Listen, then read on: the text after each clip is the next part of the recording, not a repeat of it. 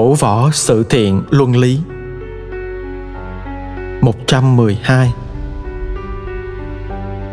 Chúng ta cũng không thể không đề cập rằng, việc tìm kiếm và theo đuổi thiện ích cho người khác và cho toàn thể gia đình nhân loại cũng hàm ý việc giúp các cá nhân và các xã hội trưởng thành trong các giá trị luân lý có sức thúc đẩy sự phát triển nhân bản toàn diện.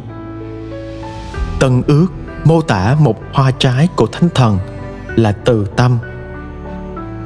Agathosine là từ hy lạp, diễn tả sự gắn kết với sự thiện, theo đuổi sự thiện. Hơn nữa, nó chỉ một sự phấn đấu vì điều tốt đẹp nhất cho người khác, cho sự lớn lên của họ trong sự trưởng thành và trong sức khỏe, trong sự vun trồng các giá trị chứ không duy chỉ là vật chất tiền của. Một diễn tả tương tự cũng có trong tiếng latin, benevolentia. Đây là thái độ muốn điều tốt cho người khác. Nó nói về một khao khát điều tốt lành, một hướng chiều về tất cả những gì là tuyệt vời, một ước ao lấp đầy đời sống của người khác bằng những điều tốt đẹp, cao quý và khai sáng.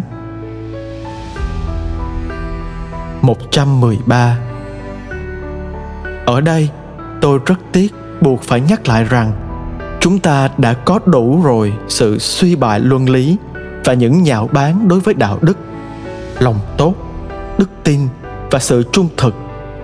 Đã đến lúc phải nhìn nhận rằng tính hời hợt xuề xòa không đem lại điều gì tốt cho chúng ta. Một khi nền tảng của đời sống xã hội bị sạt lở, thì điều xảy ra là những trận chiến giành giật các lợi ích gây xung đột.